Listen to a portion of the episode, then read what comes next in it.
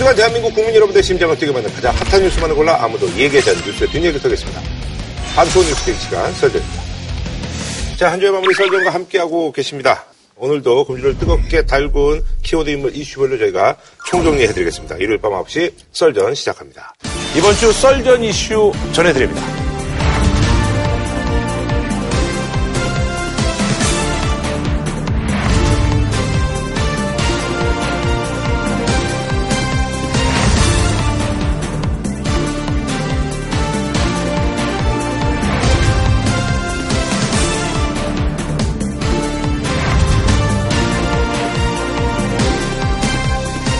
자, 한 주간 말이죠. 정치권을 뜨겁게 달궜던 뉴스는요. 청와대 민간인 사찰 의혹인데요. 아, 청와대 특별감찰반에서 일하다 비위 의혹으로 검찰에서 조사를 받고 있는 김모 수사관이 여권 중진 인사를 건드렸다가 청와대에서 쫓겨났다 이런 주장을 내놨습니다.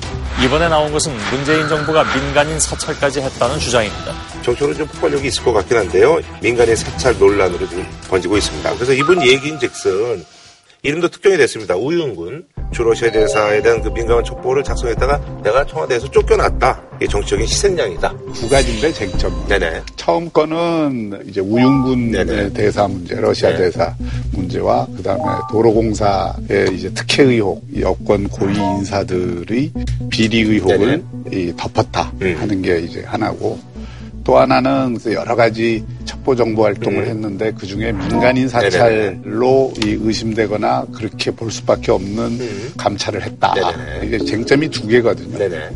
우윤근 대사 건은 네, 몇 년 전에도 뭐 검찰 조사 때뭐 거 아닙니까? 예. 아니요, 됐던 확인됐던 네. 사안. 지난 정부에서 이제 정리가 된 사안이고 이게 만약에 계속 문제가 있었다면 계속 이거 가지고 공방을 벌였겠죠. 음. 이미 근데 민간인 사찰로 넘어간 거 아닙니까? 음. 그건 별로 나올 게 없다는 얘기잖아요. 도로공사 건도 이강래 도롱공사 사장이 전직 국회의원을 했던 우재창이라는 사람이 운영하는 커피업체에 특혜를 줬다는 거 아닙니까? 이른바 동아닷컴에서 신문에 내지 않고 온라인판에 낼 정도 정도의 기사였고요. 국감에서 함진교원이라는 분이 네. 금년 국감에서 문제 제기를 했었던 사안이에요. 네. 근데 그게 상당히 신빙성 있는 내용이었다 그러면 음. 당시 분위기를 봐서는 대서특필이 됐을 텐데 대서특필이 안 됐고 그러니까 그걸 음. 받아서 이 김태호라는 사람이 아하. 마치 첩보인 양 해서 올렸다는 거 아닙니까? 음. 이 사람은 기본이 안 된 사람이에요 제가 봤을 때는 특감반에 있으면 안 될 사람이에요. 그런데 이 사람이 그 첩보 때문에 쫓겨갔다는 게 음. 나는 논리적으로 생각이 안 되는 게 작년 9월에 팔골이 그런 보고서 썼다는 거 아닙니까? 근데 왜새 사람 지금 와서 이걸 쫓아냅니까? 그 얘기가 안 되잖아요. 뻔히 아는 얘기 아닙니까? 상식적으로 생각해보면. 음. 근데 그걸 비리라 그러면 안 되죠. 예, 이철희 의원이 크게 그냥 덮어버리려고 그러는데. 이게 덮는 게 아니면 나올 게 있어야지 뭐 나오죠. 일단 우윤군대 사건은 그 내용을 보면 사람들이 의구심을 가질 만한 내용은 있어요. 음. 그러니까 선거 때 네네. 취업 청탁으로 음. 해서 천만 원을 줬는데 취업 청탁이 안 돼서 문제 제기돼서 돌려달라 그러니까 차용증을 받고 돌려줬다는 거예요. 음. 그런데 돌려준 것도 자신의 보좌관의 동서 이름으로 돌려줬다는 거예요. 그러니까 음. 우리가 상식적으로 그할 때 의윤군 대사가 해명하는 것처럼 협박을 하길래 100만 원을 달라고 해서 1000만 원을 줬다. 1000만 원을 줬는데 그거를 또 보좌관의 동서를 통해서 어, 계좌를 통해서 보내줬다. 이거는 상식적으로 보면은 조금 납득이 안 되는 구조가 있으니 음. 이게 무슨 야당이 스스로 폭로한 게 아니잖아요. 그 청와대 감찰에서 나온 결과를 가지고 문제 제기가 된 거니까 그 문제에 대해서 저는 성명하면 된다고 봅니다. 음. 그런 문제에 대해서 문제가 없으면 문제가 없는 대로 털면 되는 거예요. 그러니까 지금 말씀은요. 음. 합리적으로 말씀하시는 것 같은데 책임은 다 묻고 있는 거예요. 그렇게 하시면 안 되죠. 이 사람이 이렇게 내부 고발자라고 하면 공익적 동기가 있어야 되는 거 아니에요. 그래야 말의 신빙성이 있는 거죠. 이 사람은 부적절한 행위를 해서 쫓겨간 사람 아닙니까? 건설업체 대표를 뒤를 봐주다가 그 사람이 경찰청에 조사받고 있는 날 찾아가서 네네네. 탐문했던 사람 아닙니까? 또 하나 이 사람이 무슨 짓을 했냐 언론 보도를 보면 자기 돈으로 선물 사가지고 이게 대통령 선물이라고 해서 갖다 준 거 아닙니까 건설업체 대표에 문제 많은 사람이죠. 근데 이 사람의 말을 그렇게 신빙성 있게 믿습니까? 그, 그 사람이 궁지에 몰려서 내뱉는 말을 마치 근거 있는 주장처럼 전제를 해놓고 왜 해명 안 하냐 이렇게 말하면 선생님이 백이 낼 사람이 어디 있습니까? 이 문제를 그 폭로한 사람을 옳은 사람이 아니다라고 해서 지금 비판을 해서 넘어가는 거예요. 그러니까 다시 말하면 폭로해서 달을 가리키는데 달을 보는 게 아니라 달을 가리키는 손가락이 못생겼다고 지금 비판을 하는 거예요. 폭로해서 이 사람이 그, 쫓겨간 게 아니고요. 문제를 일으켜서 쫓겨가서 폭로를 하시고 한 거 아닙니까? 선후 관계가 다르면 이 사람의 의도가 뭔지를 봐야 되는 거죠. 의도는 이 김태우 수사관은 지금 정당하게 폭로를 하는 거라고 보는 거죠. 어디든지 내부 기관에 폭로가 있으면 그 폭로를 했던 사람들의 개인적인 문제가 있을 수 있죠. 그러나 그 도덕성에 문제가 있으니까 제기한 문제가 사실이 아니라든지 그건 잘못됐다고 얘기를 할 수는 없어요. 그걸 전제로 봐야 되는 거죠. 그걸 전제로 이해해야 되는 거고요. 그 다음에 내용이 예를 들면 완전히 새로운 내용이고 앞뒤가 딱 맞아떨어진다 음. 그러면 그야말로 우리가 말하는 그대로 얘기가 되는 겁니다. 이게 아니잖아요. 그 논리를 똑같이, 똑같이 적용을 하자면 지금 지난 정부 적폐몰이 그 수사를 할 때 어떻게 했어요? 문건이 누가 작성했는지 문건과 관계없이 문건이 나오면 그 문건에 나온 이야기를 갖고 다 그 윗선을 찾고 그렇게 해서 책임을 물어갖고 한 거 아니에요. 이 문건은 사찰 문건이라고요. 감찰 문건이라고. 문건에서 문, 나온 거잖아요. 그리고 그 문건 이 사람이 쓴 보고서라니까. 쓴 아, 보고서죠. 그 문건이지. 이게 확인된 문건이 아니잖아요. 본인이 첩보 수준에 올리는 거 아닙니까? 공직감찰관이라는 게 그런 거 많이 올리잖아요. 찌라시 있던 거 올리잖아요. 그렇게 막 올렸던 사람이잖아요. 그러면 이 사람이 어떤 사람이고 어떤 상황에 내몰려서 했는지는 그, 따져봐야 되는 거죠. 그거는 이철희 의원이 얘기한 것처럼 청와대라는 것은 여러 가지 보고를 받기 때문에 그 보고의 내용만을 가지고 이 문제를 삼으면 안 된다. 음. 근데 실제로 그 보고의 내용을 갖고 문제를 삼아서 적폐청산 몰이를 했던 건 이 정권이에요. 이 정권에서는 그렇게 해놓고 예를 들어서 윤리지원 관실의 민간 사찰인 문제도 거의 똑같은 맥락이에요. 거기도 특정 은행의 자회사 그게 민간인 사찰의 범위에 들어가지 않는 사람을 사찰을 했다고 해서 문제가 돼서 세상이 뒤집어졌잖아요. 그때 야당일 때 야당이 어떻게 공격을 했어요? 장뭐라고 하는 주무관이 이런 거 했다고 폭로를 해갖고 문제가 시작이 돼서 주무관이 이러이러한 문제가 있어서 그런 걸 폭로했다고 얘기를 해도 그런 게 문제가 됐나요? 그런 게 아니잖아요. 똑같은 사안이라고 얘기해. 똑같이 않습니다. 왜 똑같지 않아? 다른 사건입니다. 그거는 뭐 그야말로 민간의 사찰이었던 거고요. 김종익 씨는 따라다닌 거 아닙니까? 따라다니면서 뒷조사한 거 아닙니까? 음. 어떻게 그거하고 갔습니까? 그, 자, 이번에도 마찬가지인 게, 마찬가지인 게, 김태우 수사관이 자기 혼자 그런 어떤 감찰을 하지 않았다는 거 아니에요. 텔레그램을 통해서 감찰반장의 허락을 받고 그 보고서들을 다 쓰고 그리고 그 중에 일부는 조국 수석이나 그 윗선까지 보고가 됐다 하는 게 지금 김태우 수사관의 주장이잖아요. 그리고 그런 주장이 여쭤볼게요. 그러면 네. 역으로 주무관이 내 보고서 어디까지 읽혔는지 다 압니까? 읽혔는지는 몰라도 감찰반장한테 그러니까 이야기를 들을 수가 그러니까 있죠. 감찰반장이 네 보고서는 조국수한테까지 갔다. 네 보고서는 비서관까지 갔다. 이렇게 알려줍니까? 또 박, 박형철 비서관이 부패, 부패 비서관 아니 그렇게 자꾸 그거 하려 그러지 말고 박형철 비서관이 김태우 수사관한테 일을 잘한다고 이러이러한 격려도 하고 특진도 약속을 하고 이렇게 했다는 거 아니에요? 아니 그 주장이 모든 주장이 김태우 주장 아닙니까? 그러니까 그게 밝혀야 그러니까, 된다 이거지. 들어보세요. 그러니까 네. 청와대 네. 계속 봤으니까 아시겠습니다만 주무관은 얘기가 어떻게까지 보고됐는지가 본인한테 다 통보됩니까? 아니죠. 아니잖아요. 네. 앞뒤가 안 맞잖아요. 바로 그 앞뒤가 그 얘기를 하는 거예요. 그러니까 우리가 안 맞는 경우인지 맞는 경우인지는 상식에 비춰보면 되잖아요. 청와대 일하는 방식에 비춰보면 되죠. 그 방식이 안 맞잖아요. 청와대 일하는 방식에 기초해 갖고 그 적폐청산 수사를 그렇게 했어요? 그렇게 안 했어요. 적폐청산은요. 저는 적폐청산에 대해서 억울하다고 생각할 수도 있겠습니다만 적폐청산은 결과 수사를 다 해서 끝난 사안 아닙니까? 법적으로 심판을 받고 있는 거 아니에요. 자, 민간인 사찰 문제도 네? 이게 이제 간단치 않은 건 이런 거예요. 그거는 이제 뭐 자연스럽게 네. 얘기가 넘어가는데 감찰이 더 크고요. 그렇죠. 한국당은 오늘 오후 의원총회에서 청와대 전직 특별감찰반원인 김태호 씨의 보고서 목록을 공개했습니다. 정권 실세의 비리 보고를 청와대가 묵살하고 불법 사찰까지 한 증거라고 제시한 겁니다. 김태우 수사관이 조사한 그 감찰 내용, 그게 자기 컴퓨터로 사진 찍어갖고 다 보여준 거잖아요. 지금 문제를 청와대 대변인이 정치적 이용의 목적이 없었으니까 그건 민간인 사찰이 아니다. 이렇게 얘기를 하는데 직무 범위를 넘어서서 민간인에 대해서 조사를 했다 그러면 그게 이미 민간인 사찰이 되는 거예요. 왜냐하면 그거는 정치적 이용 목적하고는 관계가 없다고요. 지금 최경환 의원이나 다 홍준표 전 대표에 대한 보고서를 썼다는 거 아니에요? 그 다음에 뭐 이 공항철도 같은 경우 공공기관 사, 장이 아닌데도 거기에 대해서 감찰을 했다든지 이런 건 다 직무 범위를 넘어서는 문제예요. 이게 단순히 개인의 일탈이다. 라고 보기에는 거기에 나와 있는 내용들이 너무 다양하고 많다 이 말이에요. 개인의 네. 문제인지 아닌지는 저는 맥락을 따져보면 되잖아요. 네네. 청와대에 계셨으니까 청와대에 사진 찍을 수 있습니까? 못 찍게 돼 있잖아요. 근데 그걸 자기가 찍었다는 거예요. 그래서 지금 고소고발 당한 거잖아요. 이게 뭡니까? 다들 못 찍는 네 사람만 찍었다 그러면 그거 자체로 의심해봐야 되는 거 아니에요. 근데 왜 그거는 다 팩트라고 믿느냐는 거고요.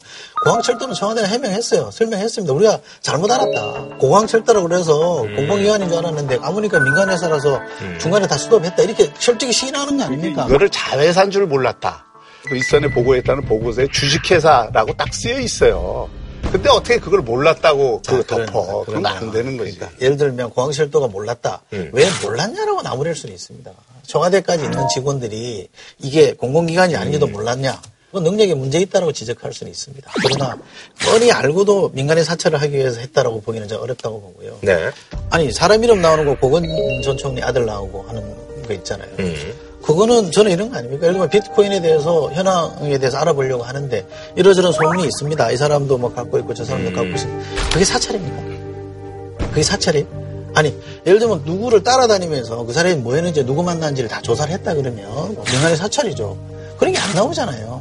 지금 나온 것만 봐도 앞뒤가 안 맞는 얘기들이 많이 있잖아요. 그럼 그건 가려, 가리고 보자면 분별을 해보자는 건데 왜 무조건 그 사람 얘기가 맞다고 보십니까? 그 사람들 맞다고 제가 얘기 지금 다 맞다고 전제하는 거잖아요. 청와대가 다 설명을 하고 있잖아요. 청와대라는 곳이 정보를 어느 정도로 이렇게 그 관할을 하는 곳이기 때문에 그 정보 속에는 범위를 조금 벗어난 정보들이 올 수가 있어요. 그렇죠. 그렇죠. 경계에 있는 것들이 있어요. 경계에 있는 것들이 올 수가 있고 바로 그 스크린 하라고 위에 다 그 비서관도 그렇죠. 있고 행정관도 있고 있는 거 아니에요. 그리고 이 사안은 야당이 뭐 뭔가를 해갖고 이렇게 폭로한 게 아니잖아요. 정권 내부에서 생긴 일로 그 내부에서 폭로가 일어난 거라고요. 내부자 폭로라고. 과거 우리가 모든 이게 중요한 정치적 사안이 된 게 뭐예요? 내부자 폭로잖아요. 내부자 폭로가 됐을 때에는 바깥에서 보기에는 굉장히 신빙성 있게 받아들일 수밖에 없어요.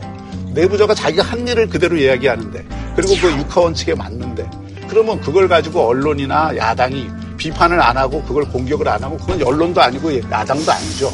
그걸 책임 있게 해명해야 될 의무가 정권이나 그 집권 세력에 있는 거예요. 그걸 왜 자꾸 이건 아닌데 탁도 아닌 것 같고 비판을 하느냐고 그렇게 고 반응을 하면 안 되지. 아니, 앞뒤가 안 맞잖아요. 예를 들어 앞뒤가 안 맞아요. 아니, 제가 다한 번을 들어보세요. 이 사람이 어떤 사람이에요? 그 보고서 목록이 맞다고 쳐도 해서는 안 될 일 한 사람 아닙니까? 음. 그죠? 시켰는지 안 시켰는지 봐야 청와대 지시를 했으면 해도 되는 일입니까? 당연히 거부했어야 되는 거죠. 그럼에도 위에서 시키는데 아니, 그러니까 어쨌든 지난 정부도 있었고 지지난 정부도 있던 사람이니까 이걸 해서 하면 안 된다는 거를 주지를 받았을 테니까 해서 안 해야 될 사람이잖아요. 그리고 건설업체 대표를 도와주기 위해서 나쁜 짓을 했잖아요. 그게 문제가 돼서 쫓겨갔는데 자기를 쫓아낸 사람을 공격하는 게 과연 진정성이 있다고 생각하십니까? 김태우 수사관이 폭로한 내용들에 대해서 음. 청와대의 반응이라는 것은 뭐냐면 지금 이거예요. 미꾸라지 한 마리가 이 물을 흐린다. 그리고 그 미꾸라지가 1년 반 동안 음. 그 일을 하도록 방치한 책임이 일단 있는 거예요. 그건 그죠? 관리 책임이. 있죠. 그 다음에 수사관이 이 사람이 두 정부에서 일을 했고 세 정부에서 일을 했다면 그 전문성에서 능력을 인정받은 사람이에요.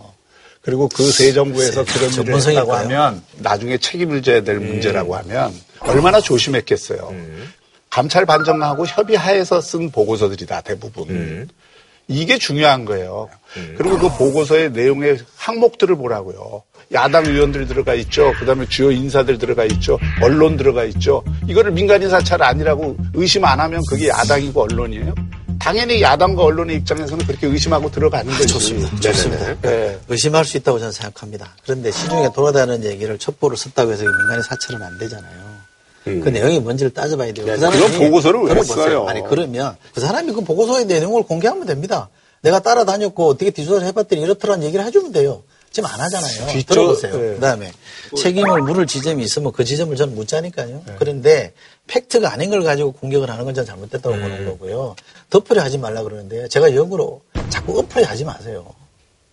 그건 그거야말로 없는 겁니다. 그 저는 네? 이 정권이 지금 이것에 대해서 그냥 없었다라고 끝날 일이 아니라는 거예요. 제 얘기는 그리고 그게 그러니까 사실관계를 앞으로 이제 조사를 해야 되고 이런 네네네. 합리적 의심들이 든다라고 음. 하는 걸 내가 지금 얘기하는데 자꾸 뭘 덮고 없고 그렇게 정치적으로 진짜 덮으려 그래. 그러면 안 되죠. 아니, 아니, 그리고 청와대의 대응도 마찬가지예요. 화를 내는 거예요. 이게 침착하게 사실관계를 해명하는 게 아니라 지금 그하는 것처럼 막 과도한 대응을 해요. 그 다음에 겸손한 대응이 아니라 오만한 대응을 해요. 제가 제일 이번에 보고 깜짝 놀랐던 건 DNA가 다르다. DNA가 다르고 뭐 우생학적인 뭐 우월성을 주장하는 거예요. DNA가 다르다는 게 뭐예요? 우리는 정당하고 정의롭고 도덕적으로 깨끗한 정권이니까 그런 일 안 한다. 이렇게 해명하면 끝나나요?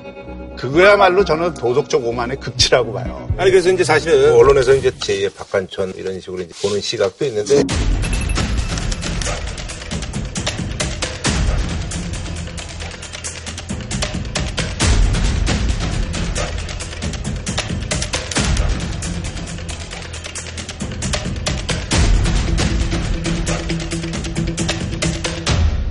뭐 이제 박한천 전 행정관은 이게 사건의 출발부터 다르다라고 얘기를 하고 있습니다. 성격은 다르죠. 네. 박관천 행정관의 경우에는 직무 감찰 범위에서 벗어난 게 아니죠. 그렇죠, 그렇죠. 대통령과 특수관계인이기 때문에 그거에 대한 보고서를 올렸는데 음. 왜 그런 조사를 하느냐? 음. 그걸 뒷조사로 몰아붙여 갖고 이 사람을 네네네. 이제 뭐 그한 거고 이 경우는 본인이 비조사를 받으면서 그동안 활동 음. 결과를 흉노를 한 것이니까 음. 성격은 좀 다르죠.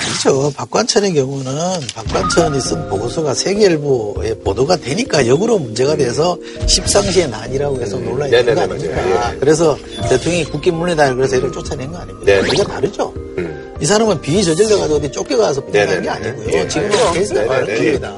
아니 그래서 이제 이분이 이제 소속됐던 특별감찰반이 민정수석의 지휘 아래 있는 거니까 그래서 자유한국당의 조국 수석 또 고발을 하고 김종석 비서실장도 이제 고발을 그런 한 상황입니다. 이게 감독의 책임인지 음. 실제로 불법 행위를 지시를 했는지 음. 그것이 좀 명료해져야 되는 거잖아요. 음. 저는 네. 본인이 책임져야 될 부분에 대해서 저는 회피할 사람이라고 보지 않습니다. 음. 대통령도 마찬가지일 거라 생각합니다. 네네네. 대통령이 누구라도 음. 만약에 불법을 저질렀다 그러면 책임을 물어야 되는 거죠. 야당이야 문제 제기할 수 있는 거죠. 음. 그리고 이 건을 가지고 계속 공세를 펴서 어, 대통령 지지율을 자꾸 떨어뜨리고 싶은 생각이 있는 거잖아요. 뭐 그건 그거대로 하는 겁니다. 예. 말 그대로 정치 행위입니다. 음. 뭐 그것 뻔히 보이는데 예 합시다. 국정조사하고 특검합시다 아. 이럴 수는 없는 거 아닙니까? 거기도 이제 정치 행위를 해야 되는 조금 거니까. 더 조금 더 보자 이렇게 얘기하는 거죠. 음. 근데 이걸로 인해서 경질될 수 있는 그런 가능성도 좀 있나요? 대통령이나 아니, 청와대가 음, 대통령이나 청와대가 이 사태를 어느 정도 수준에서 음. 보느냐에 달려 있을 거예요. 책임을 져야 될 일이 전혀 없다고는 지금 얘기할 수 없잖아요. 폭로 사건이 나타난 것 자체가 전체적으로 그렇죠. 청와대와 국정에 음. 큰 부담을 준 거거든요. 음. 그러면 공직자는 도의적 정치적 책임을 지는 거 아니에요. 참모 입장에서 이게 얼마나 대통령 보기가 민망해요. 제가 만약에 참모였다면 저는 사표 씁니다. 이거는 대통령이 결정을 하기 전에 본인이 판단을 해서 해야 될 문제라고 생각합니다. 청와대의 대응이 상당히 격앙돼 있는 느낌 아닙니까? 음. 억울하니까 화가 났을 수도 있는 아, 거고 아니면 야당이 아. 보듯이 캥기는 게 있으니까 과잉 대응할 수도 있는 음, 거잖아요. 음, 음. 그건 뭐 누구도 모르는 얘기긴 합니다만 대통령이 이 문제에 대해서 책임을 지울 일이 있으면 반드시 지울 거라고 생각합니다. 음. 근데 그것이 당장 야당이 지금 요구하니까 지금 경질하라 이럴 수는 없는 거 아니에요. 그렇죠, 그렇죠. 예. 어느 정도 사실관계가 드러나면 네네네. 그 행위를 하게 돼 있는 음. 거예요. 그거는 대통령의 판단을 좀 존중하는 게 좀 맞다고 봅니다. 알겠습니다. 그 수사단이 지금 이제 어쨌든 간에 핸드폰 압수당하고 김태호 비서관 그리고 이제 피의자 신분으로 이제 검찰 조사를 받고 있는 거죠. 수원지검에 살고 있죠. 음. 어떤 혐의를 분이 청와대가 지금 고발한 거 아닙니까? 음. 우병건 현대사도 지금 뭐 법리 검토해서 고발하겠다고 아, 하니까 뭐 이런 걸 뭘로 이제 걸겠죠. 뭘로 걸지를 고민하겠죠. 음. 지금 그 기밀 누설 혐의로 고발을 네네네. 했잖아요. 음. 그러니까 이제 기밀 누설인 것만은 틀림이 음. 없죠. 음. 그런데 이제 작년 적폐청산 네네네. 과정에서 문건들을 공개하면서 그것이 국민의 알 권리다 이렇게 음. 주장을 한 바가 있거든요. 음. 그러니까 이제 이 경우에도 내부 폭로자가 음. 부당한 일을 보고 또 고발을 한 것을 기밀 누설로 볼 수 있느냐. 이게 이제 쟁점이 될 겁니다. 네. 부당행위를 보고 고발한 게 아니고요. 자기가 한 거라니까요. 당사자요, 당사. 자기가 그러니까 쓴 본인은 사람이에요. 자기가 다 지시를 받아서 했다는 거 아니에요? 아니 그러니까, 그러니까 본인 주장은 지시를, 지시를 받아서 했다는 지시를 받았던 보고를 다 했다는 지시를 받았던 자유를 했던 간에 본인이 결과적으로 확인되면 그 사람이 범죄자가 되는 겁니다. 네네 알겠습니다. 자 그리고 이제 금주의 정치권 소식인데 이학기 의원이 바른 미래당 탈당을 했죠. 이제 저는 자유한국당에 돌아가 보수의 개혁과 통합에 매진하겠습니다. 근데 이제 이분이 약간 좀 이제 논란이 되는 게 정보위원장했는데 이 측을 이제 그대로 갖고 가가지고 민주당 난리 났고 바른 미래당 의원들도 난리가 났더라고요. 정보위원장 내려라! 내려라! 배신자다! 정보위원장 내려라! 정보위원장 사퇴하라! 야, 멈추지 마! 멈추지 마! 멈추지 마! 이건 어떻게 보세요? 이제 정치인으로서 봤을 때. 먹튀죠, 먹튀. 손학규 대표가 잘 표현을 한 것 같은데 절을 나가려면 유자리를 놔두고 가라. 유자리까지 들고 가는 건 상도 이상 맞지 않다. 이런 얘기거든요. 그러니까 이런 것 때문에 국회의원들이 사실 음. 그 비판을 뭐 아니, 그 사람이 비판받아야지. 왜 국회는 비판받습니까? 아, 아, 미안. 뭐, 그래. 아, 이제 도매금으로 넘어가는 거지. 뭐. 도매금으로 넘어가는 아, 네, 세상이 다 그렇잖아요. 억울하다는 네. 뜻에서 얘기하고. 세상이 다 그렇잖아요. 예. 뭐, 아, 그래, 궁금한 게 이분이 이제 자유한국당에서 아, 이 의원님은 좀 그것도 좀 들고 와라고 해서 그런 거야? 아니면 어떻게 되는 거야? 예, 욕 먹을 거 뻔한데 그걸 왜? 상임위원장은 원내대표 간의 협상을 통해서. 당에 배분된 거 아니에요? 당에 배분된 네. 거거든요. 그러니까 그 당에 배분된 거를 당을 탈당하고 딴당하면서 들고 다니는 그 도리에 안 맞고요. 이런 것 때문에 자꾸 이게 보수도 욕을 이분 왜 그러신 거예요? 그거는 뭐 추측이 안 돼요. 그냥 뭐 그 자리가 좋은 자리가 정보위원장이거든요.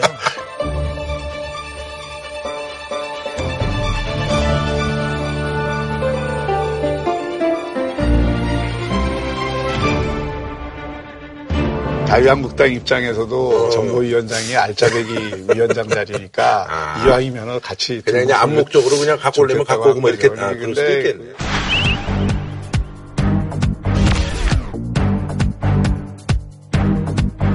자유한국당 입장에서도 이게 부담되겠네요. 입장을 그러니까. 받으려면 그건 어. 놓고 와라 이렇게 하는 게 앞으로 바른미래당하고의 관계 설정에서도 바람직한 모습인데 그러지 못한 것은 아쉽습니다. 이분의 논리는 아마 이제 상임위원장도 본회의에 선출되거든요. 아. 표결을 거쳐 선출되는 어. 거다. 음. 나는 그렇게 절차를 거쳐서 선출된 아, 사람이다. 선출된 건데. 라는 어. 논리를 아마 피고 있을 것 같은데 음. 정치 도의상으로 저는 부적절하다고 봐요.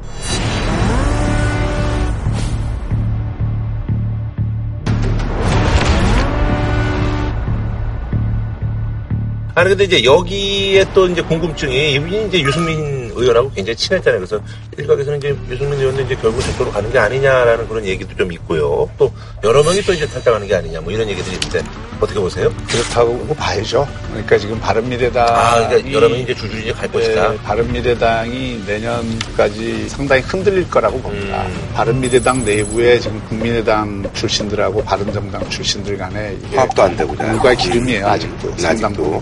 그리고 바른미래당이 그들을 융합할 수 있는 새로운 노선이나 정체성을 확립하는데 음. 실패를 했기 때문에 네네. 의원들 입장에서는 총선은 가까워오고 여기 있어봤자 당선 가능성은 없고 큰 집으로 합류하는 게 유리하다고 생각했을 것 같아요. 음. 몇명 이름은 여기 여의도에서 좀 거론되긴 뭐, 합니다. 이해원 의원 이런 분들 뭐, 이해, 뭐, 뭐, 뭐 거론은 됩니다. 대개 이제 의원들은 어떤 경우에 많이 압박을 받느냐면 지역구의 사정이 제일 중요합니다. 음. 예를 들면 유승민 의원도 대구잖아요. 네네네. 네. 그리고 어, 예원 아까 말씀하신 강남. 강남이잖아요. 음. 이 자유한국당 생각은 많이 센데 그렇죠, 그렇죠. 그게 지금 지지가 완전히 거의 복원되고 있다 이러면 지역구에서 아는 사람들이 빨리 나와서 이렇게 가야 된다라고 계속 음. 얘기하는 거거든요. 그러면 지방의원들이 자유한국당을 먼저 가버린 경우들이 아, 있을 수 있잖아요. 그 모양새가 좀 또 그렇죠. 그럼 괜한 압박감을 음. 느끼기 때문에 가는 음. 경우들이 많이 있거든요. 당 전체가 지금 독자 생존할 가능성이 있느냐를 많이 따지게 될 텐데 선거제도를 바꾸지 않는 이상은 음. 이게 제3정당이 버티기가 쉽지 않고요. 독자 생존이 안 됐을 때는 이제 자유한국당으로 일부 가고 또 일부는 뭐 제3의 정당을 또 만들자고 할 수도 음. 있고 이합 집산이 이루어질 가능성이 큰데 당장은 총선이 좀 많이 남아있기 그렇죠. 때문에 음. 내후년 4월이라 음. 선거제도 바뀌는 거 이런 건 전체적인 상황을 음, 봐서 아마 움직일 거예요. 예, 알겠습니다. 자 그리고요 어, 한국당 소식인데요. 사실 무근이라는 얘기는 나왔는데 홍준표 이제 전 대표가 당권에 도전할 시에는 제명키로 했다. 근데 이런 그 사실 무근이라도 어쨌든 나온 그 배경은 그래도 우리가 좀 짚어봐야 되지 않느냐.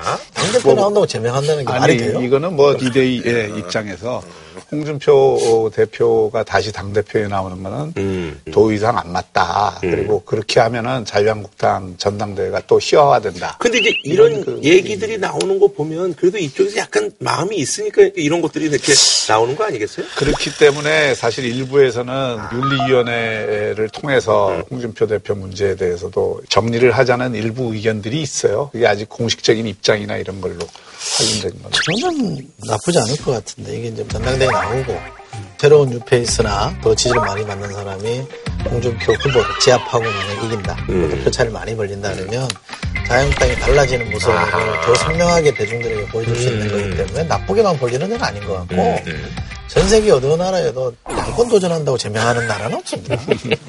그것 때문에 제명하는 게 아니고 네. 과거 이 선거에 대한 막말 정치에 대한 책임 그것도 지금 와서 제명하기에는 음, 타이밍이 안 맞죠. 지난 네. 타이밍은 좀 놓친 건 사실. 아 그리고 이제 지금 사실 이제 정치인들이 유튜브를 많이 하십니다. 정확하게 민심을 전달하려고 저는 생각을 합니다.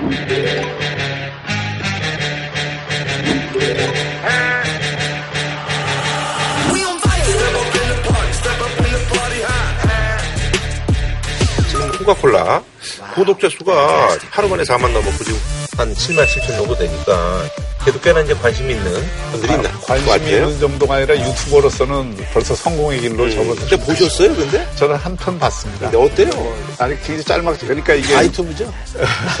뭐 그렇죠. 그럴 수밖에 없다고. 그리고 뭐 네. 뭐긴 게 아니고 짧게 짧게 네. 하여튼 그뭐 남의 한 사안에 대해서 네, 그 하는데 어, 마케팅 능력은 참 뛰어나다 음. 이런 생각이 들고요. 기본적으로 노이즈 마케팅의 성공. 네, 그렇죠. 네. 그러니까 오히려 공방이 일어나게 만들어서 음. 기사가 나오도록 만들었잖아요. 그리고 그런 관심 때문에 더 보도록 만들고 유튜브라는 게 음. 자기 오디언스를 대상으로 하는 거잖아요. 자기 청중을 유튜브로 확고하게 이렇게 끌어들이는 데는 1단계에서는 성공했다. 음. 네, 이렇게. 유튜브 아니라도 끌어들이고 있는 거 아니에요? 음. 굳이 유튜브 안 해도 될 것 같은데, 음. 그분은. 전 너무 이렇게. 그 보시긴 보셨어요? 이런 안, 좀 바빠요. 그리고 당대표까지 그런 되시는 분이고, 큰 정당에 대선 주자까지 하신 음. 분이면 진심으로 드리는 말씀인데 에, 보통의 사람들과 소통하는 노력을 더 많이 해야 됩니다. 음. 네네. 자 그리고요 다음 소식은요 자유한국당 김성태 의원이 딸이 지금은 이제 퇴선했습니다만 KT그룹에 이제 비정상적인 경로로 이제 특혜 채용됐다는 의혹이 지금 제기가 돼서 한겨레는 김성태 의원의 딸이 지난 2011년 KT그룹의 비정규직으로 채용됐다가 비정상적인 경로로 정규직으로 전환됐다고 보도했습니다. 이에 대해 김 의원은 딸은 2011년부터 비정규직 생활을 하다가 2013년 공채 시험에 응시해 정당하게 채용됐다고 주장했습니다. 그래서 이제 김성태 의원이 문주정 씨 취업 특혜도 함께 닥지 않고 이렇게 역딜을 하면서 이제 아, 국정조사에 자기가 응하겠다 요구한 거거든요. 예. 이건 사실 여의도에서는 오랫동안 떠돌던 얘기. 취업 특혜요. 예, 예, 음. 그리고 다른 데서 그 강원랜드나 이런 데서 논란이 되니까 퇴사했다. 아 그런 시각도 아, 좀 있다. 아, 예. 어. KT가 지금 민간 기업이 돼버렸잖아요. 네네네. 옛날 뭐 공기업 같으면 야 자료 요구해서 자료를 받으면 음, 되는데. 음. 민간 기업이 돼버렸으니까 음. 이거 뭐 자료 요구를 해도 뭐 어. 손의를 갖고 알려주지 않는 이상은 뭐 확인할 방법이 음. 없잖아요. 그래서 이게 뭐 진도가 안 나갔던 부분인데. 이런 거는 이제 정치권을 사기가 어렵습니다. 이런 거는 이제 언론이 해야 되는 건데 음. 한겨레가 뭐 오랫동안 취재해서 이렇게 질렀다고 하잖아요. 사실 여부는 제가 뭐라고 말씀드릴 수 없는 음. 사안이고 김성태 대표는 이재명 지사한테 배운 것 같은데 저는 좀 실망스럽습니다. 이렇게 해서 미역하려고 그러면 안 되고요. 음. 정말 당당하다 그러면 하자. 음. 아, 라고 하고 아니면 이 문제 제기한 한겨레를 고소하든지 고발해서 음. 검찰에서 이렇게 예, 지시비비를 가렸어야 되는데 음. 국정조사 하자 이렇게 하면서 고발은 하지 않은 거 아닙니까? 문제정도 같이 하자 이렇게 걸고 넘어지는 거는 안 하겠다는 거 아닙니까? 음. 원내대표까지 지내신 분으로서는 너무 좀 작다 라고 생각합니다. 네.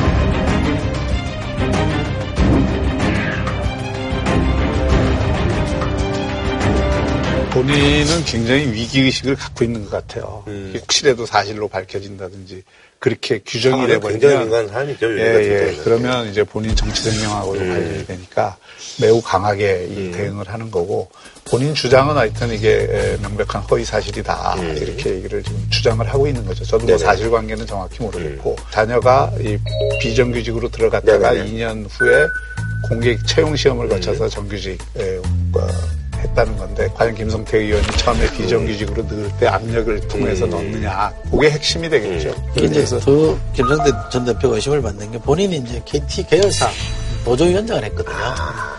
그러니까 이제 뭐 뭘 할 수 있는 라인이 좀 있었지 않냐. 그리고 당시 여당에 잘 나가던 사람이었으니까 음, 음, 음. 그러면 이제 압력을 행사할 정도의 지위는 있었고 또 거기에 이제 좀 잘 아는 노조위원장을 했으니까 계열사에 의심할 구석이 있다. 그렇죠. 뭐 그런 얘기인데 이거는 사실 국정조사에서 밝혀질 수준의 음, 문제는 아니고 아니다. 이건 고소고발이에요. 네, 그러니까 고소고발을 통해서 수사를 통해서 음. 사실관계가 밝혀져야 될 것 같습니다. 네, 알겠습니다. 자, 다음 주는요. 카풀 서비스 이제 도입을 앞두고 택시업계가 반발이 아주 거셉니다. 12만 명의 택시 운전사들이 카카오의 카풀 서비스를 폐지하라고 촉구하면서 국회 앞에서 집회를 열었습니다.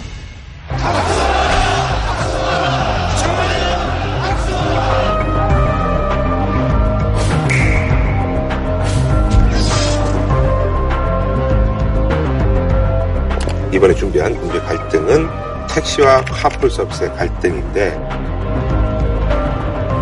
출퇴근 시에만 네, 카풀이 허용돼 있잖아요. 그게 법이 꽤 오래 전부터 그게 허용이 네. 됐더라고요. 옛날에는 우리 카풀 많이 장려했잖아요. 네, 많이 했었어요. 직장인들끼리 카풀 예, 합시다 예, 막 예, 그랬잖아.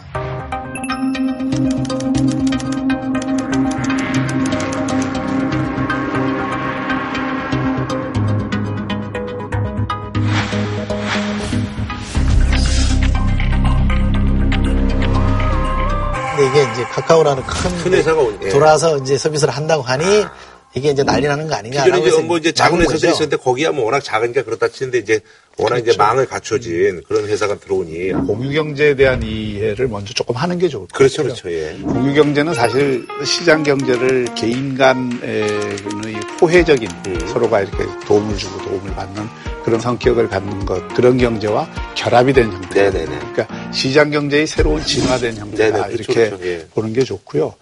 그 다음에 이게 특히 그 ICT 기술의 그 발전으로 음. 인해서 그런 연결하고 접근을 하는 게 굉장히 그 편리해졌잖아요. 네, 비약적으로 발전했죠. 그래서 예. 새로운 서비스가 창출되는 만큼 새로운 일자리라든지 또는 새로운 소득이라든지 이런 게그 음. 그 발생할 수 있는 것이고 공유 경제를 우리가 적극적으로 수용하고 그걸 발전시켜야 된다는 거는 지금 이견이 네네네네. 없는 굉장히 중요한 원칙적인 방향입니다. 근데 현실에서는 굉장히 어려워요. 그렇죠. 이게 이제 기존 음. 산업이나 기존의 이익 집단들을 음. 넘어서야 되는 이게 이제 그런 문제잖아요. 그렇죠. 예. 그러니까 그거를 뚫느냐 못 뚫느냐 또는 그것과의 어떤 적절한 조정이 일어나느냐 안 일어나느냐에 따라서 이 미래가 열리는 거거든요. 음. 지금 말씀하신 대로 공유 경제는 피할 수 없는 그렇죠. 대세. 예. 그거는 뭐 이걸 피할 수 없는데 예. 뭐 공유 경제로 갈 거냐 못 갈 거냐에 뭐 어떤 언론에는 그렇게 표현하는 급소다 이 택시 문제가.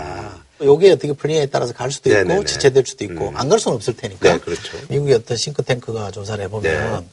미국의 자가용을 가진 사람들, 우리 자가용을 쓰는 시간을 따져보니까 4%밖에 안 돼요.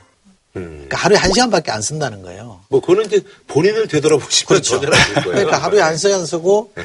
뭐 이제 24시간을 세워놓는 거 아닙니까? 세워놓으면 주차장이 필요한 거고. 음.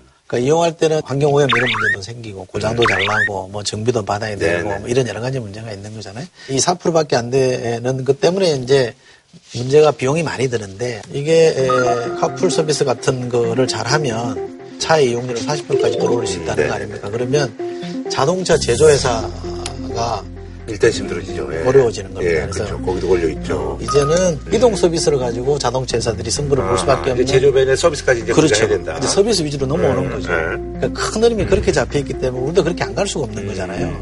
이, 게 가는 과정에서 왜 우리가 좀 심각한 문제가 생기느냐면 우리나라 택시업계 비중이 지나치게 우리나라 경제 규모에 비해서 높아요. 음. 비중을 따지면 우리나라가 한 8조 정도 된다는 거거든요. 근데 일본이 10호조랍니다. 근데 일본 우리나라보다 경제 규모가 5배 정도 되는데 15조. 예, 두배 이상. 우리나라 경제보다 한 16배 많다고 하면 미국도 20조거든요. 그러니까 경제 규모에 비하면 우리나라는 택시가 너무 비중이 큰 거예요. 이미 오래전부터 우리 택시 산업이 과잉 공급돼 있기 때문에 그거를 줄이려는 노력을 여러 가지로 해왔어요. 음. 그래서 일부 도시에서는 개인 택시 를 사서 없앤다든지 아, 뭐 이런 사서. 계획도 그 감차라고 그 감차, 감차 뭐그 아. 정책도 쓰고 그랬지만 아직도 지금은 이 택시 전체가 수요를 넘어선다 이렇게 음. 보는 게 예, 맞고요. 그러니까 택시의 문제는 지금 한 5만 대 넘게 공급이 과잉이 돼 있다는 음. 거. 감차가 잘 안 됩니다. 음. 개인 택시 이런 거는 재산이죠. 자산이기 그렇죠, 그렇죠. 때문에 그렇죠. 노년의 자산이잖아요. 예, 맞습니다. 예. 공급 과잉이 하나 있는데 이게 이제 그 산학금 제도가 여전히 살아있단 말이에요. 네네네. 그러니까 평균 한 13만 원 넘게 지금 산학금을 내야 되니까 네. 단거리 안 하는 겁니다. 음. 손님 오는 데는 안 가요. 네. 카카오로 네. 콜을 해도 단거리 가면 안, 안 와요. 음. 산학금을 맞추기 위해서 무리하게 운행하고 과속하고 어쨌든 간에 손님 한 번 더 태워야만이 내 수입이 되니까 손님들한테 친절할 수가 없죠.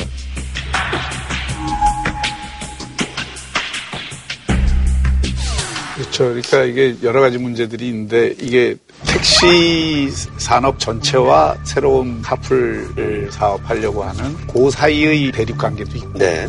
또 택시 업계 내부의 이해관계가 다 상충되는 거죠. 그렇죠. 회사하고 또 운전자하고의 예를 들어서 개인 택시를 가지신 분들은 제일 중요한 게 이게 대부분 권리금을 갖고 샀기 때문에 그 권리금을 유지하느냐 안 하느냐가 음. 굉장히 중요하잖아요. 맞아요. 개인 택시를 네. 팔때 1억, 2억 뭐 하는 게 지역에 따라서 카풀 이런 게 하면서 그 용도가 없어서 툭 떨어진다든지 음. 이런 어떤 현실적 이해관계가 있는 자기 재산이 완전 침해당하는 거니까. 또 예. 법인 사업자 입장에서는 완전 월급제 말은 좋지만 완전 월급제로 하면은 택시하고 버스는 또 다르잖아요. 음. 버스는 정해진 노선을 시간별로 딱딱 갔다 왔다 하면 맞아요. 되지만 네. 택시는 자기 하기 나름이거든요. 그러니까, 예. 그러니까 이게 법인 택시 입장에서는 완전 월급제를 하면서 이게 수익을 보자 그럼 누가 열심히 하겠냐? 그렇죠. 어. 그런 이제 문제가 있고. 음. 지금은 이제 IT 기술이 워낙 좋아져가지고 다, 다 체크할 수 있다는 거예요. 아하. 얼마든지 기사가 열심히 그렇게 안 한다 그러면 다 체크할 수 있는 시스템이 음. 있기 때문에 그거 핑계로 월급제 안 한다는 건 아, 말이 안 된다는 얘기고요. 그거 하려고 자꾸 요금 돌려줬잖아요. 음. 요금 올려줬는데 결국 그 요금은 다 그 회사한테 들어가 버리고 음. 기사들한테는 전혀 혜택이 안 돌아갔다라는 음. 불만이 있잖아요. 그러니까 사실은 이거는 어느 정부를 막론하고 이걸 방치한 거에 대해서는 저는 음. 뭐라 할 말이 없다고 그러면 이제 이걸 바꿨어야 되죠. 월급제로 가는 게 낫다. 그렇죠. 완전 월급제로 가야 돼, 음. 되고요. 어, 거기에 대해서 뭐 4대 보험이나 이런 걸 다 저는 해줘야 된다고 생각해요. 근데 그 적자가 나면 또 정부에서 또 이게 뭐 민간 지원해준다 아니, 이런 얘기가 나오고. 버스랑 달라서 버스는 네. 지금 뭐 중공영제까지 가 있긴 네. 합니다만 네. 이거를 저는 택시까지 만약에 국가 예산을 들여서 만약에 한다 그러면 감당이 안 되죠. 음, 네. 그거는 좀 무리라고 저는 음. 생각을 하는데 어쨌든 택시 서비스도 다양화하면 됩니다. 일본도 사실은 굉장히 많이 다양화 있거든요. 택시는 사실은 요금이 경직돼 있잖아요. 네. 서비스 형태가 단순해요. 네. 그래서 이거를 뭐 심야 할증을 많이 주게 한다든지 고급 택시를 만든다든지 뭐 저가 택시를 음. 만든다든지 그걸 좀 유연하게 열어주는 전제로 해서 음. 어 이게 이제 월급제로 가게끔 만들고 음. 여기대로 이분들의 생존권은 음. 지켜주는 선에서 가고 그 다음에 이제 공유경제라고 하는 이 카풀 서비스는 그것대로도 진행이 되게 만들어서 이게 당분간 같이 가야 됩니다. 카풀하고 택시를 이게 아주 반대다 이렇게만 볼 수 없는 게 이 카카오 택시를 그 해서 택시 연결 서비스를 한 다음에 네. 택시 수요가 실제로 늘었거든요. 네네네. 네, 네, 네. 그러니까 맞습니다. 그런 서비스가 있음으로써 새로운 수요를 창출하는 음. 측면도 있는 거거든요. 그러니까 앞으로 이게 플랫폼 서비스하고 기존의 택시 산업은 반드시 이렇게 양자가 배치되는 음. 쪽으로만 가지 않고 새로운 모형을 만들면 공존할 수 있는 방법들을 찾을 수 있다. 이런 어떤 입장에 서야 타협이 가능한 거예요. 그리고 그 부분에서 그야말로 이제 리더십과 정치력이 필요한 네. 부분이죠. 네, 그래서 이거는 저는 어제 대회에서 이 정치권 사람들이 나와갖고 택시의 생존권을 말살하는 문재인 정권의 이 정책 그대로 둬서는 안 된다고 해서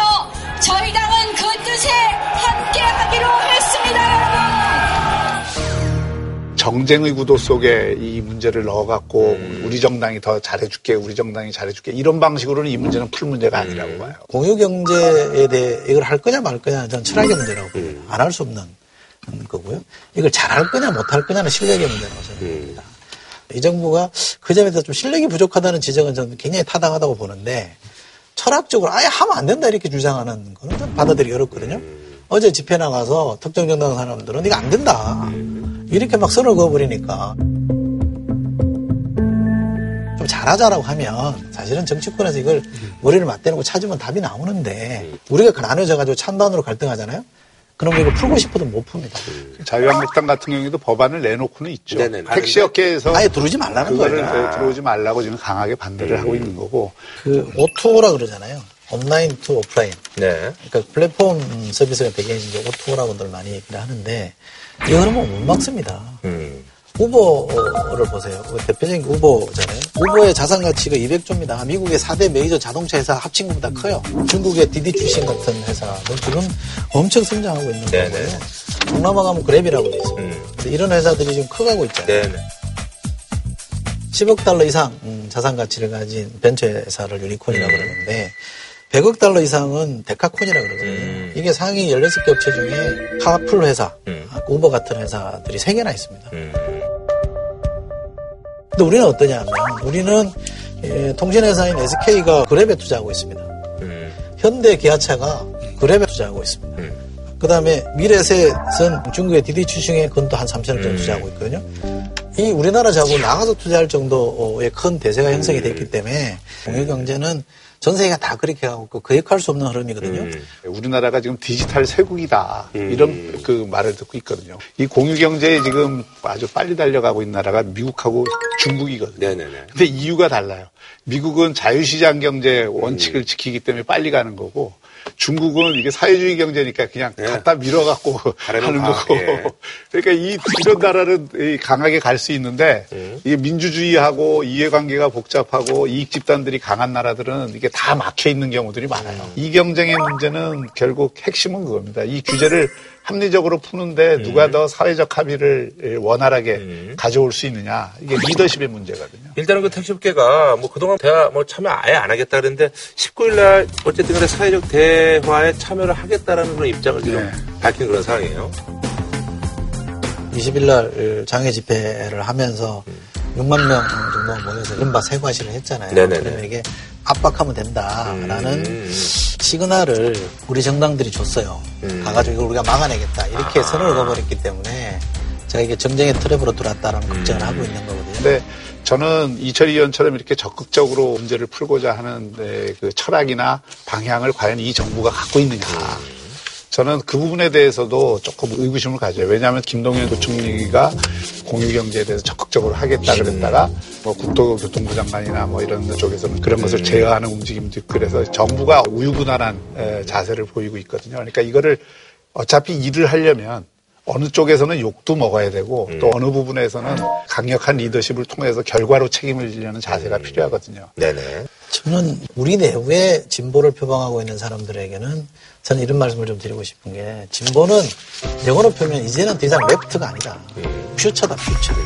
진보는 미래를 지향을 해야 되는 거지 좌를 지향해서는 저는 안 된다고 생각합니다. 저는 지금의 진보는 앞으로 가야 됩니다. 네. 자, 뭐한 줄 평 좀 부탁드리겠습니다. 공유는 배우가 아니라 미래다. 네. 제 후배입니다. 네네. 고등학교고요. 네. 네. 이게 모든 선택은 위험을 동반하거든요. 그런데 이제 단태가 그런 이야기를 했는데 어, 위험에 대한 두려움 때문에 아무 일도 안 한다면 서서히 죽어가는 수밖에 없다. 네, 알겠습니다. 되풀이되는 전 세계 역사 속에서 우리의 과거와 현재를 돌아보고 미래까지 내다보는 그런 시간입니다. 시공조원 썰전 세계사 통행 1월 시간입니다. 오늘도 네 분 나와주셨습니다. 예, 반갑습니다. 안녕하세요.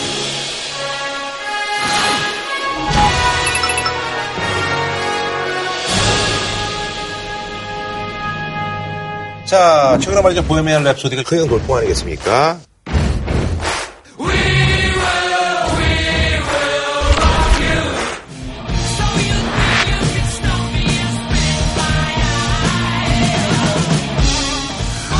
could you tell us about the rumors concerning your sexuality?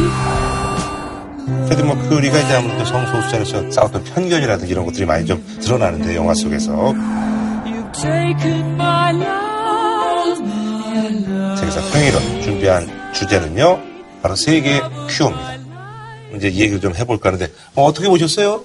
옛날부터 어렸을 때부터 퀸 팬인데요. 그래서 음악 너무 좋아하고 어, 프레디 머큐리도 너무 좋아했고 근데 약간 이런 그 퀴어 문화가 많이 나온다고 미리미리 알고 있었어요. 그래서 아 이런 영화는 한국에서 절대는 성공 못한다고 생각했는데요. 근데 한국에서 이렇게 성공하는 게 깜짝 놀랐어요. 그래서 참 신기한데요. 네, 그래서 이번에 이제 각국의 총소수자 사회적으로 이제 진출 추세가 어떤지 좀 얘기를 들어볼까요? 일본은 어때요? 우리랑 비교했을 때? 아, 일본은 아마 한정일 중에서 음. 가장 LGBT라고 네네. 하지 않습니까? 거기에 관용한 나라라고 음, 어, 그래요. 할수 있습니다.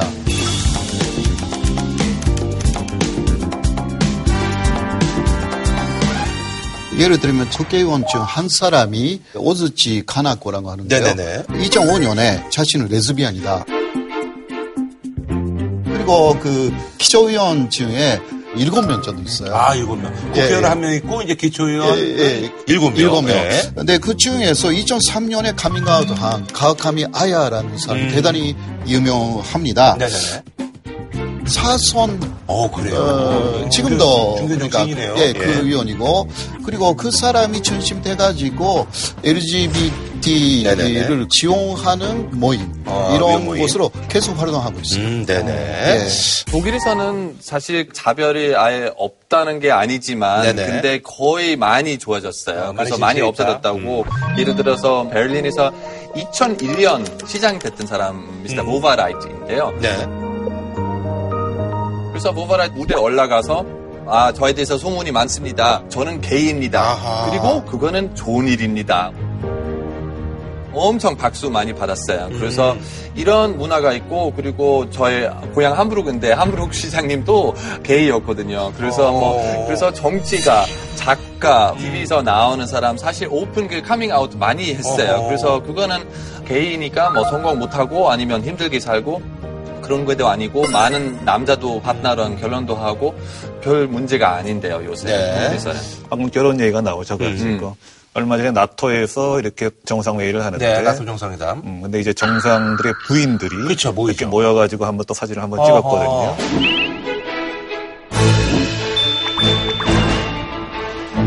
왜 그런가 하면 이제 룩셈부르크 총리가 이제 자비에르 베트리란 분인데 음, 네. 그분의 이제 배우자인 거죠. 아하. 남자 배우자. 네. 그래가지고 룩셈부르크가 이제 2015년에 동성 결혼을 아, 합법화했어요. 그런데 합법화하자마자 그분이 딱 결혼을 하는 아, 그래요. 예. 예, 예. 미국은 뭐 사실 샌프란시스코부터 해가지고 뭐 많잖아요. 예. 근데 제가 이제 경험해본 미국하고 프랑스는 도농 격차가 굉장히 심합니다. 음. 그러니까 도시에서는 성소수자들의 사회 진출이라든지 아하. 프로페셔널 활동에 전혀 제약이 없고요. 음. 미국의 샌프란시스코의 일부 지역이라든지 아니면 프랑스의 마레 지역 음. 그런 곳은 이제 성소수자들의 문화가 음. 보편화돼 있는데 네네네. 이제 프랑스도 일단 파리에서 나오면 좀 전통적인 카톨릭들과. 무슬림들이 굉장히 많이 생활하고 있고요. 음. 그리고 미국도 대도시에서 나오면은 이제 evangelist Christian들, 음. 전통적인 크리스찬들이 많이 생활을 하고 있어서 음. 사실 프랑스하고 미국은 대도시로 다 몰려가는 거죠. 그러니까 아하. 타 지역에서 커밍아웃을 해야 되면은 굉장히 어려움을 많이 겪게 됩니다. 아, 네네. 그래서 이제 저희가 좀더 대표적으로 좀 얘기를 해보자면 뭐 팀쿡도 있고 뭐 팀쿡 얘기를 하셨는데 이분이 애플 CEO잖아요. 네네네. 이분은 말씀하시기를 뭐 하나님께서 나한테 주신 최고의 선물이 내가 게이가 된 것이다. 음. 이렇게 커밍아웃 하면서 말씀을 하셨고 그래가지고 이분 팀쿡이라는 이름을 따서 앨라배마주에서 이제 동성애자들의 권익에 대한 그런 법을 냈어요. 음, 그렇군요. 뭐 예. 우리나라 경우 같은 경우에는 홍석천 씨가 말하자면 음.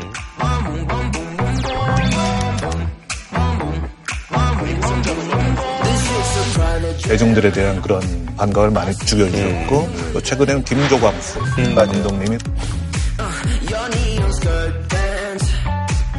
동성 결혼이라는 문제에 대해서 또 말하자면 그렇죠. 이제 새로운 떡을 열어주셨다고 하겠죠. 네.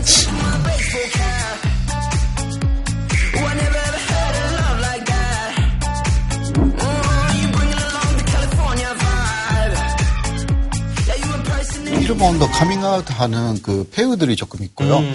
여자 남자도 일본에 꽤 많거든요. 어, 방송 활동하는 분. 예, 예, 예. 가장 유명한 사람은 마츠코 디락스라고요. 마츠코니까 그 마츠코. 여자. 음, 예. 원래는 남자인데 음. 지금 보면 아주머니 같이 보여요. 음. 굉장히 유명하고 아, 어, 그 톡쇼라든가 광고에 네, 이렇게 정도 아, 출연하고 있어가지고 그 일본 TV를 그 하면요 어딘가에서 그 사람 나와요. 음. 그 정도로 유명한 여자 남자. 예를 들어서 얼마 전에 10월달 여기서 한국에서도 방문했던 그 샘 스미스 네, 있잖아요. 그 사람도 워낙 인기가 많은데 맞아요.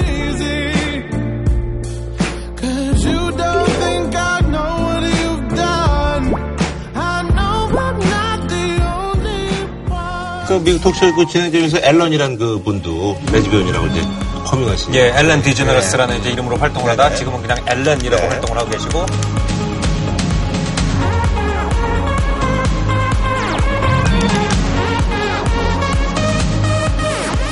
토크쇼가 지금은 뭐 post 오프라 윈프리라는 얘기가 나올 정도로 인기가 굉장히 많죠. 음. 그리고 뭐 예를 들어서 최근에서는 신시아 닉슨 있잖아요. 아, 원래 그 네. 그 섹스 앤드 시티 뭐 유명한 음.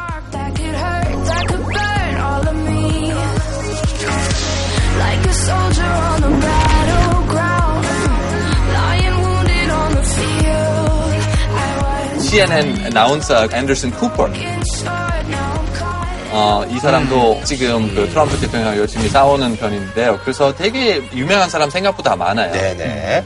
근데 사실 서구 문화에서는요.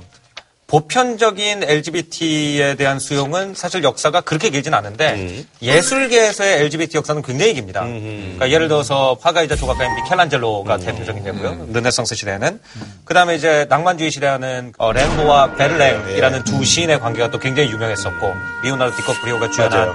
영화로도 만들어졌죠. 또 최근에 1970년대 80년대에는 그 디자이너 입생 로랑과 입생 로랑의 애인이었던 신문사장 피에르 베어제 음. 두 사람의 관계가 뭐 영화나 다큐멘터리도 많이 만들어져서 서구 사회에서는 그래도 억압받는 가운데 자기의 정체성을 표출할 수 있는 창구로 예술계에 진입하는 것이 한 길 정도는 열려 있었다는 예, 거죠. 예. 근데 사실 그 예전에는 정말 뭐 억압이라든 이런 것도 굉장히 많았었죠. 예. 가령 이제 영국계를 보면 네. 20세기에는 이제 앨런 튜링이 있죠. 네네네네. 천재 수학자죠. 네. 그래가지고 그 사람이 이제 에니그마라고 하는 이제 독일의 암호를 2차 대전 중에 풀어내가지고 그러니까요. 그 기계를 만들어서 이제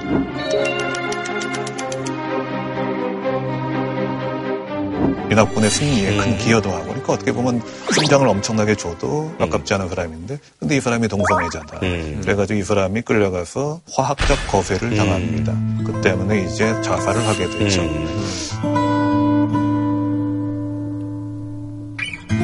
그래서 최근에 와가지고 음. 거기에 대해서 요왕의 이름으로 사면해 준다 그렇게 아. 나왔다고 하더라고요. 독일에서 당연히 그 나치 시대 동성애자한테 되게 힘든 시간이었죠. 그래서 음. 그 사람들도 많이 감옥으로 또 보냈고 그때는 유대인도 어떤 그 다윗별 같은 게 표시 있었는데요. 동성애자들도 pink triangle 이런 아. 표시 좀 있었어요. 그래서 사람들 다 알 수 있게 이 사람 그냥 동성애자였는데요.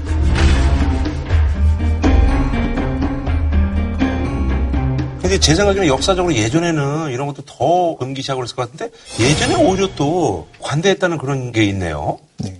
고대 그리스 같은 경우에는 음. 귀족 사회잖아요. 음. 그 귀족 사회는 노동을 천시합니다.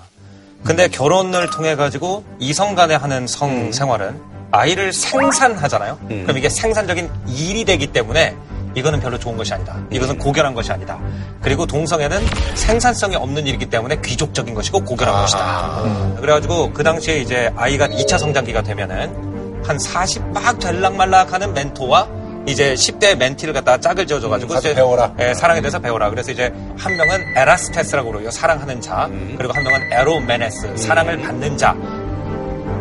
고대 그리스에서는 동성 커플을 통해 가지고 문화와 지적 전통이 계승되는 것이 음. 굉장히 그냥 보편적이고 가장 귀족적이고 우아한 방법이라고 여겨졌던 시절이 있어요. 또 하나의 예는 이제 그 소크라테스라는 굉장히 유명한 철학자죠. 사실 기록에 보면은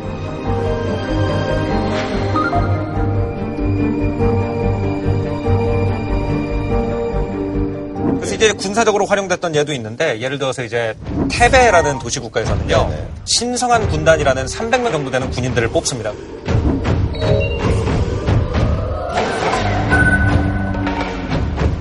그리스의 대열을 보면은 한쪽에 방패를 잡고 있고 한쪽에 창을 잡고 있지 않습니까? 음. 그럼 그 방패가 반만 자기를 가리고 반은 옆 사람을 가리거든요. 음. 근데 만약에 자기가 겁을 먹으면은 방패가 무겁기 때문에 도망갈 때 가장 먼저 버려야 되는 게 방패예요. 음. 근데 그리스에서는 이렇게 대열이 쫙 벽으로 돼 있기 때문에 방패를 먼저 버리는 쪽이 지게 돼 있어요. 음. 그래서 테베에서는 어떻게 했냐 그러면 자기 애인을 왼쪽에다 세워놨어요. 그럼 자기 애인을 지키기 위해서 방패를 절대로 안 놓기 때문에 이 테베에서는 동성 간의 사랑이 사실 국가를 유지하는 국방력의 기초가 됐던 적도 있는 거죠. 예. 이런 옛날의 이야기 나오니까 마체도니아 그 알렉산더 대왕에 대해서 동성애자였는가 이런 추정이 좀 있어요. 그래서 이 사람 사실 제일 친한 친구는 헤파이스티언이었는데요. 음. 어렸을 때부터 되게 친했어요, 둘이는. 그래서 나중에 전쟁 때도 항상 같이 있었는데요. 근데 이 사람 전쟁 때문에도 아니고 뭐 무슨 병 때문이나 되게 일찍 죽고 알렉산더는 너무 마음이 아팠어요. 음. 그래서 몇 개월 이후 알렉산더도 그냥 죽었어요. 그래서 아. 네, 아, 약간 키니심의 병으로 죽은 거죠. 그렇죠. 것이다. 약간 뭐 broken heart, 약간 그냥 이런 경우는 좀 있는데 그래서 그러니까 알렉산드로스 같은 얘기가 이제 삼국사기에도 있다. 아. 말하자면 그 비슷한 케이스입니다. 그야말로 네. 사다함이라는 화랑인데 음, 네. 이 사람이 무관낭이라고 화랑하고 또 이제 뭐 형제처럼 가까웠다고 그렇죠, 뭐 화랑도 그렇잖아요. 예. 네.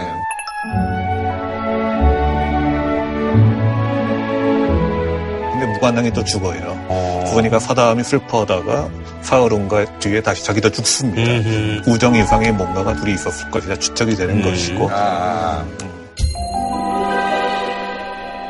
일본은 음. 역사적으로 제가 이번에 좀 알아봐서 좀 네.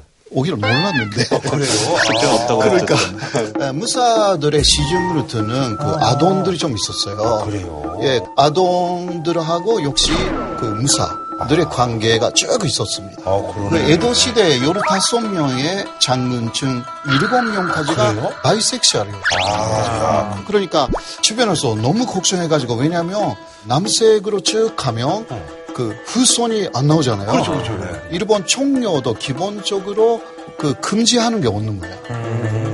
그러니까 메이지 시대가 돼가지고 기독교가 들어와서 오히려 아, 아 이거는 뭐. 죄악이다. 아, 그렇게 된 라는 것이 많이 들어왔어요. 아, 그랬는데 이게 이제 중세 뭐 근세로 넘어서 이제 종교의 영향으로 이런 것들이 이제 음. 죄악 시대고 이렇게 된 건가요? 종교의 영향도 있지만 네. 식민 지배의 영향이 사실 전 가장 크다고 봅니다. 음. 19세기 중반부터 영국이 이제 전 세계 절대 강자로 떠오르면서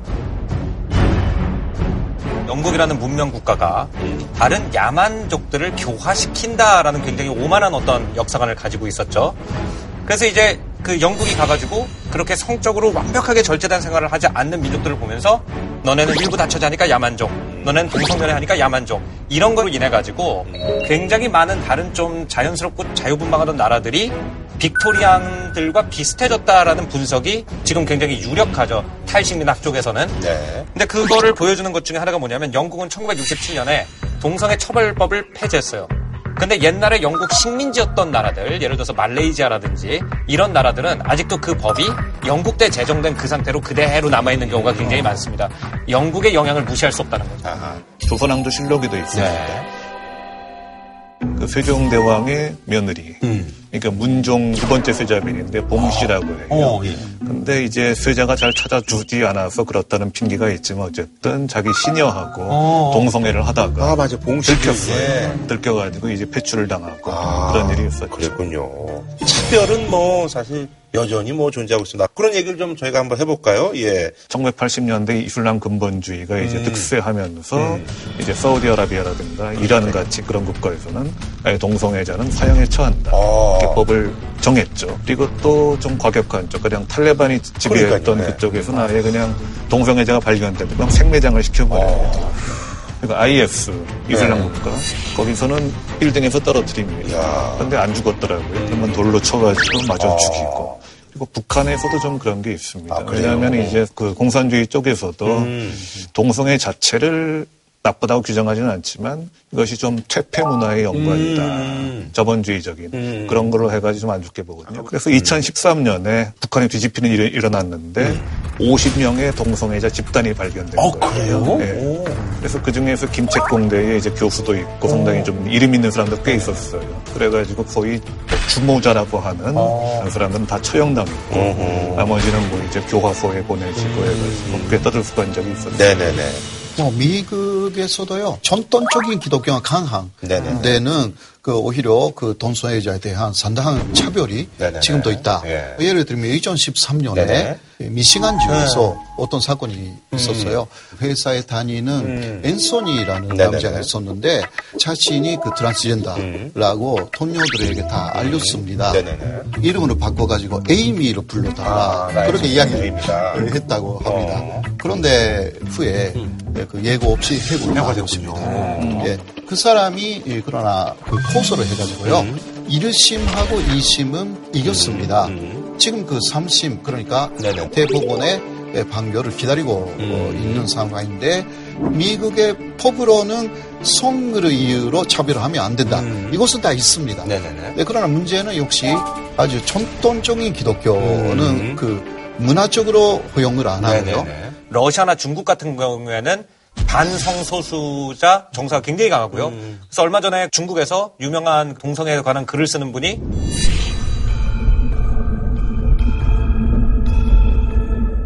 러시아도 공식적으로는 뭐 성소수자 문제가 없다라고 본인들은 그렇게 얘기를 해요. 음. 근데 뉴스에 성소수자들이 구타를 당해가지고 죽을 지경이 됐는데도 뭐 손도 까딱하지 않았다든 아. 이런 것들이 굉장히 많이 인권 문제로 이제 대두가 되죠. 네. 아프리카는 정말 동성애자들한테 되게 무서운 어, 지역인데요. 예를 들어서 탄자니아에서 음. 동성애자 사냥하기 위해서 어떤 특별팀 만들었거든요. 어. 그래서 예, 되게 심각한데요. 그래서 지금 그것 때문에 이유도 탄자니아 관계는 지금 다시 새롭게 생각해야 된다.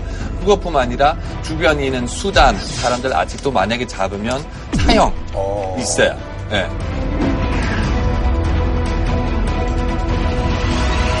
아니 그래서요. 어쨌든 이제 그 세계보건기구가 이제 동성애를 정신질병 목록에서 삭제한 게 1990년 5월 17일이라고 하니까 20한 7, 8년 됐는데 그래서 이제 많은 분들이 또 노력하고 헌신해서 그런 차별과 편견이 지금 많이 없어졌습니다. 그런 노력들이 계속되고 있죠. 일본에서는요, 기본적으로 개인적인 여러 가지 기호는 있겠죠. 음. 그래도 차별은 없애야 된다. 음. 이런 공감대가 많이 형성되었어요. 음. 네, 그래서 예를 들면 그 아이치현의 어떤 그 초등학교에서는. 양쪽 다 들어갈 수 있는 과제안실을 더 만들었어요. 네네. 거기가 재해가 일어났을 때 비난지가 아하. 되는 학교였어요. 아. 그러니까 외부에서 많은 사람들이 아, 온다. 그러니까. 예, 예. 그러니까 그렇게 그 생각을 했는데 지금 초등학교 학생들에게도 상당히 그 고병이라고 합니다. 네네.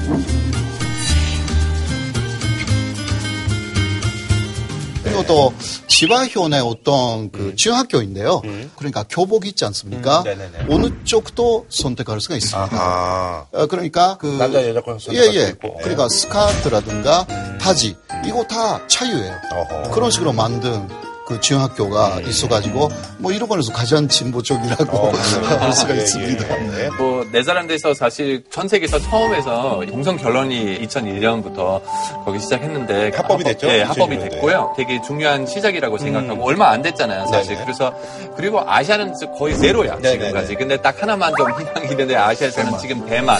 대만에서 사실 2017년에서는 결정했는데 앞으로 음. 2년 이내 동성 결혼이 합법으로 만들어라.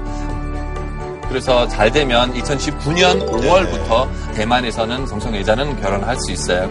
그래서 이거는 어느 정도 아시아의 시작이라고만 생각하고 한국에서는 아직 되게 보수적이잖아요. 근데 미국에서 사실 Outfest라고 하는 게이 축제인데요. 거기는 스폰서는 사실 현대이거든요. 어, 현대 자동차인데요. 그래서 예.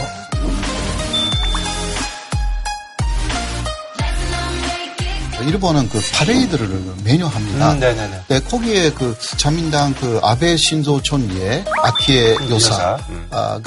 2014년에는 직접 참여해가지고 나는 지지한다. 음. 그 LGBT 사람들. 네네. 그러니까 일본의 포스라고 해도 음. 동성애라든가 LGBT에 음. 좀 관용한다라고 할 수가 있고요. 그래도 어, 동성 결혼은 아직 음. 안 되는 것입니다. 네네. 일단 파트너십이라는 것을 맺게 해가지고 결혼했다고 하는 그 자격을 그냥 줘요. 음. 그래도 결혼 자체는 안 됩니다. 아하, 알겠습니다.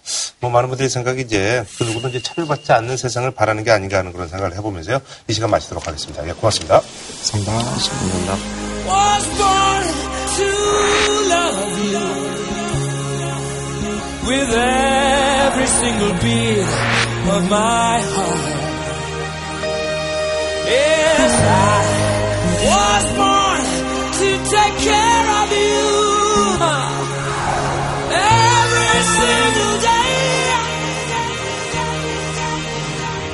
한우 특등심은 명인 등심에서 문화상품권을.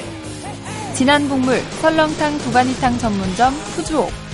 공무원 강의는 에듀피디. 신선한 초밥 다양한 즐거움 쿠우쿠에서 백화점 상품권을 드립니다. JTBC